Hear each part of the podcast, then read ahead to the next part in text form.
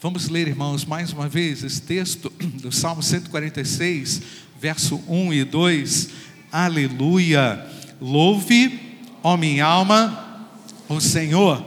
Louvarei o Senhor por toda a minha vida. Louvores ao meu Deus enquanto eu viver. E podemos cantar louvores, irmãos, porque um dia reconhecemos os nossos pecados. Nós só estamos aqui porque fomos perdoados. Somos pecadores regenerados pelo sangue de Jesus. E é lindo, irmãos, ver como aquele jovem, quando se levantou, está escrito ali, irmãos, em Lucas capítulo 15, verso 21 e 22. Ele reconhecendo o seu pecado diante do seu pai, foi ao pai e confessou sua falta. E o filho lhe disse: Pai, pequei contra Deus, diante do Senhor, já não sou digno de ser chamado de seu filho. O pai, porém, disse aos servos: Tragam depressa a melhor roupa e vistam nele. Ponham um anel no dedo dele e sandálias nos seus pés. O indigno se tornou digno. O condenado foi agraciado pelo perdão do seu pai. Irmãos, diante do memorial da ceia do Senhor, representado aqui pelo pão e pelo cálice, precisamos fazer concertos, precisamos reconhecer os nossos, os nossos erros diante do próximo. Falei contigo, meu irmão, me perdoa. Falei contigo, meu querido, me dá uma nova oportunidade. Me perdoa o nosso Deus é o Deus da graça. E se você não fez isso ainda, meu querido, se você não se não consertou a sua vida com alguém, vá depressa e conserte a sua vida com o seu irmão, com a sua irmã. E depois venha prestar culto livremente ao Senhor. Eu tenho certeza que a graça de Deus é abundante para operar na humildade, no quebrantamento, no reconhecimento dos seus pecados diante dos homens.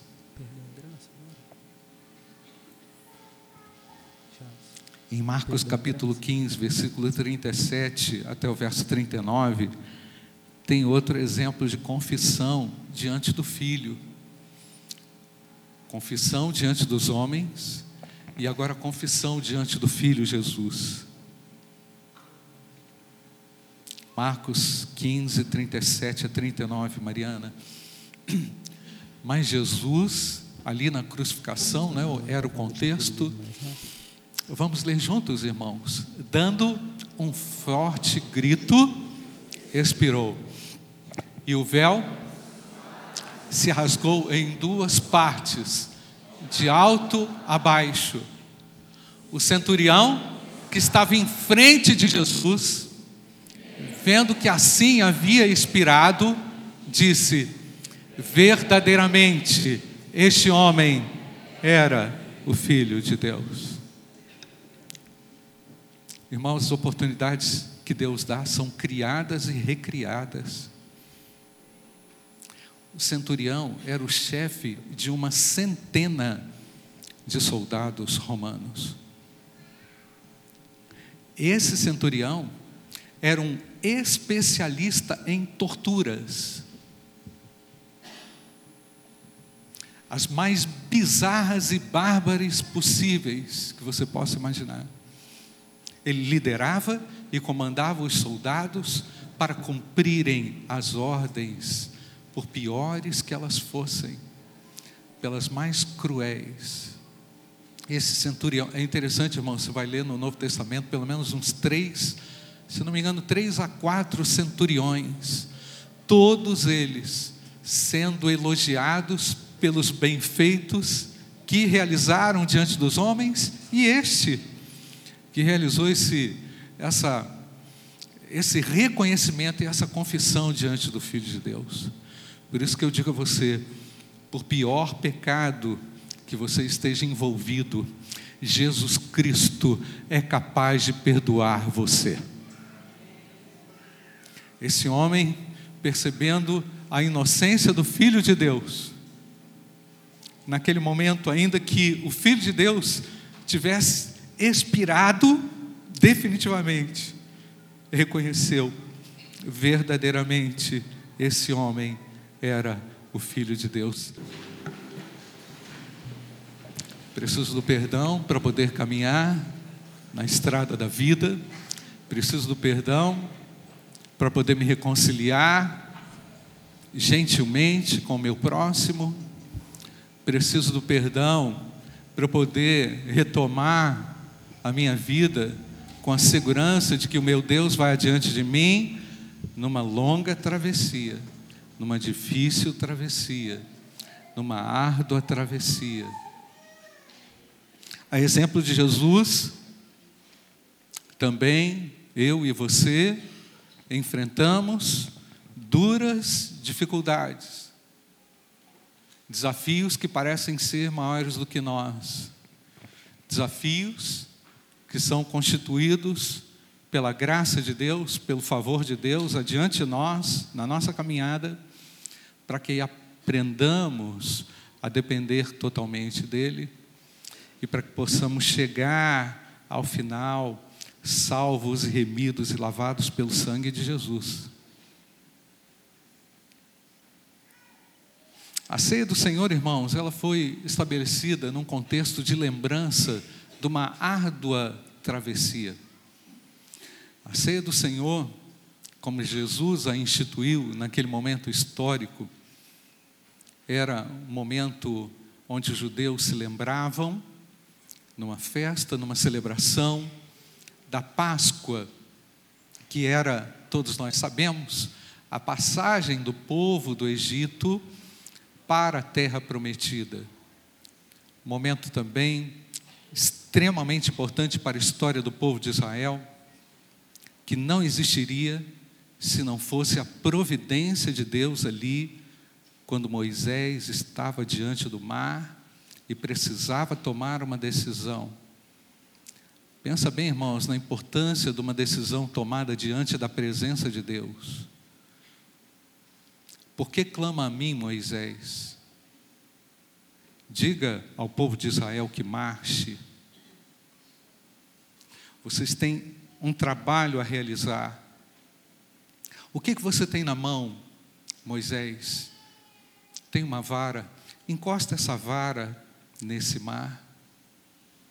E dessa forma, em obediência às orientações do próprio Deus, o povo de Deus passou a peregrinar até a sua terra, a terra prometida, a qual o Senhor havia confiado a Abraão, a grandiosa promessa de que faria dele uma grande nação. Portanto, irmãos, aquilo que Deus promete acontece. Mesmo diante das impossibilidades. E se você para para pensar no momento em que a ceia do Senhor foi instituída, um momento de extrema fragilidade emocional e ataque demoníaco.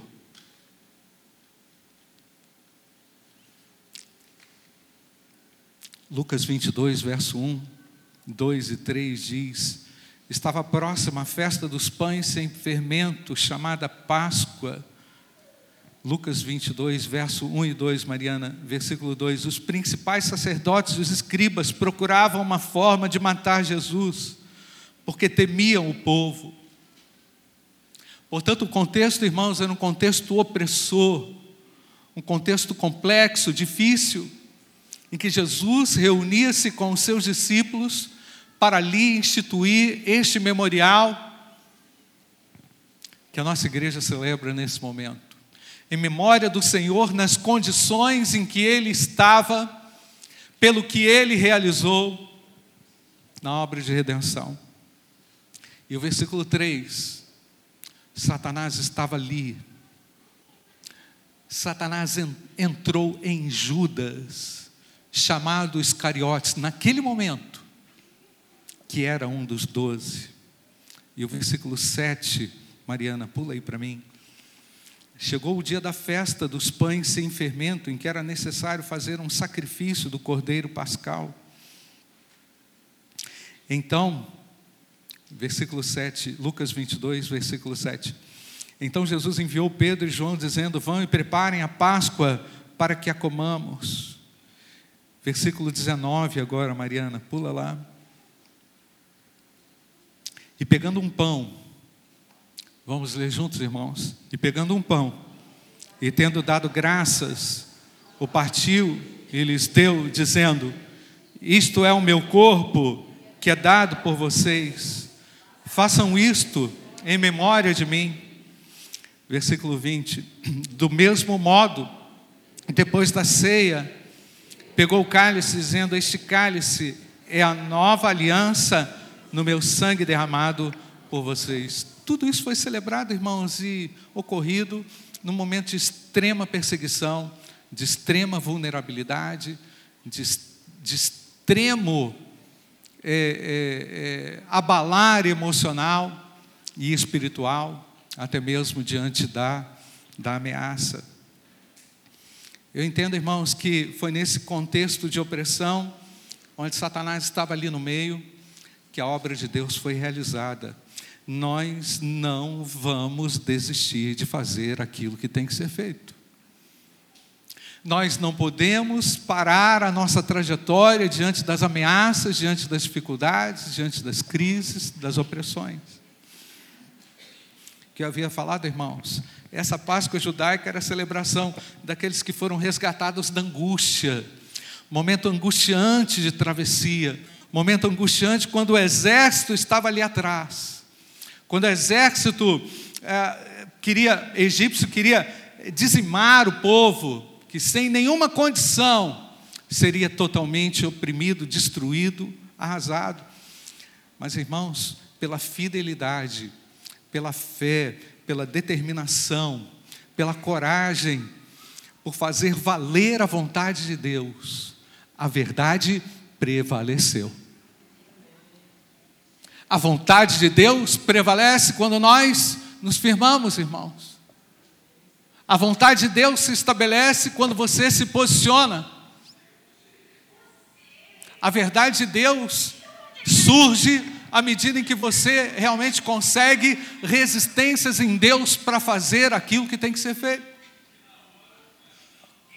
Deus espera de nós, eu tenho falado isso aqui muitas vezes, irmãos, tão somente fidelidade e obediência, não só nos momentos ótimos e bons da nossa história, mas nos momentos de opressão, nos momentos de vulnerabilidade, nos momentos complexos.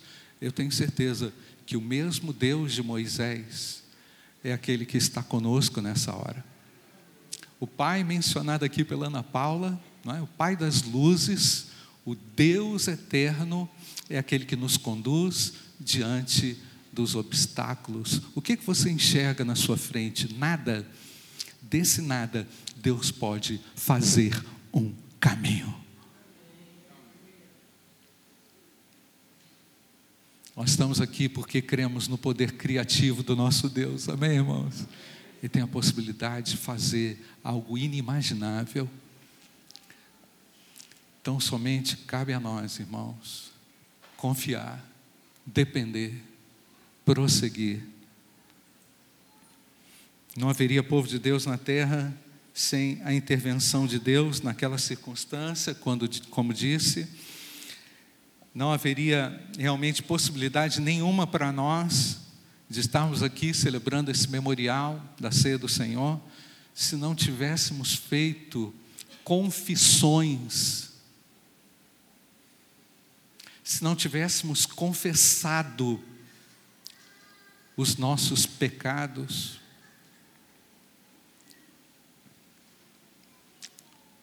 Marcos capítulo 15, versículo 37 até o verso 39, Mariana, está aí no nosso boletim. Perdão, Lucas 12, verso 8. Uma confissão pública, Lucas 12, 8. Mas digo a vocês: todo aquele, vamos ler juntos, queridos, todo aquele que me confessar diante dos outros, também o Filho do Homem o confessará diante dos anjos de Deus. Confissões importantes. Confissões dos erros, aquele que você magoou. Confissão, confissão a Deus pelo que você fez. E confissão pública de que Deus é o seu Senhor e Salvador pessoal. Não tenha medo de confessar a Jesus. Não tenha medo de conversar com Ele, de entregar a Ele aquilo que mais te angustia nessa hora. Feche seus olhos, eu não sei como você chegou até esse momento. Eu não sei quais são as suas condições espirituais, emocionais, o, o fator opressão. De repente, o que você enfrenta hoje é algo que você nunca enfrentou na perspectiva espiritual. Eu quero dizer a você que há um Deus que te livra da angústia, que há um Deus que perdoa pecados, e há um Deus que deseja que você viva como uma confissão pública, que você seja uma testemunha viva de Jesus na terra.